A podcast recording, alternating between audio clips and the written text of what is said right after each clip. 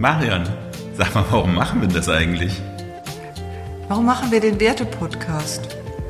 Uns ist beiden aufgefallen, dass das Thema Werte totalen Spaß macht. Es macht Spaß, sich damit zu beschäftigen. Es macht Freude, sich mit Menschen zu unterhalten, die für sich herausgefunden haben, mit welchen Werten gestalten sie eigentlich ihr Leben und ja, sich von ihnen was abzugucken, sich von ihnen auch eine Orientierung geben zu lassen. Ich finde, zurzeit leben wir in einer Welt, die sehr zerbrechlich ist. Wir haben das Thema Nachhaltigkeit, Umwelt, was eigentlich ein schöner Wert ist, aber der ist halt aus einer Not heraus entstanden.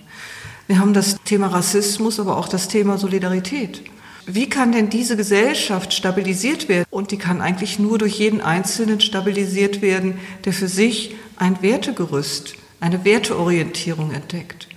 Und zu dieser Werteorientierung wollen wir einen Beitrag leisten. Wir möchten hier Menschen zu Wort kommen lassen, die Werte leben und sie befragen, wie sie das denn schaffen.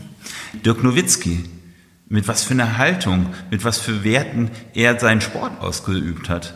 Mal zu fragen, was hat ihn letztendlich dazu gebracht, an einem Ort seinen Sport auszuüben und nicht dem Geld zu folgen und irgendwelche Vereine zu wechseln oder so, ja?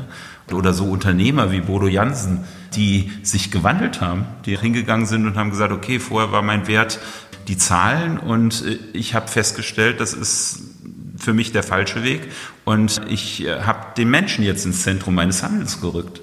Also eine Werteveränderung im Laufe des Lebens. Und was ich auch spannend finde, ist, dass wir zeigen wollen, wie jeder Mensch im Laufe seines Lebens diese Werte erst entwickelt und auch darum ringt, ein Auf und Ab zu diesem Thema hat.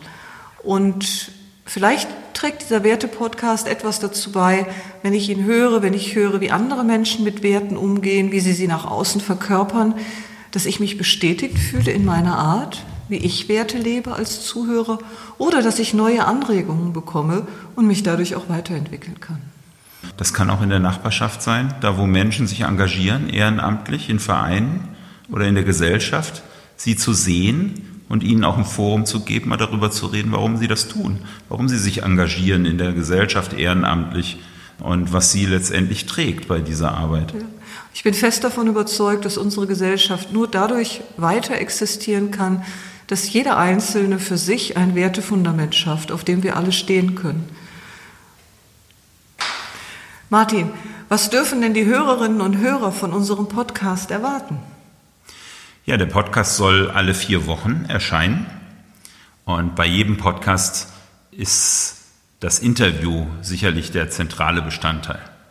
Gespräche mit spannenden Menschen zum Thema Werte und Wertvollen. Was mich auch interessiert, ist die Reaktion auf unseren Podcast. Wir haben eine Website gebaut. Dort können Hörerinnen und Hörer uns Fragen schicken, Anregungen, weitere Impulse zum Thema Werte-Podcast und sich auch alle alten Folgen anhören. Ja, was ich toll finde, ist, dass man da auch einfach Wünsche äußern kann.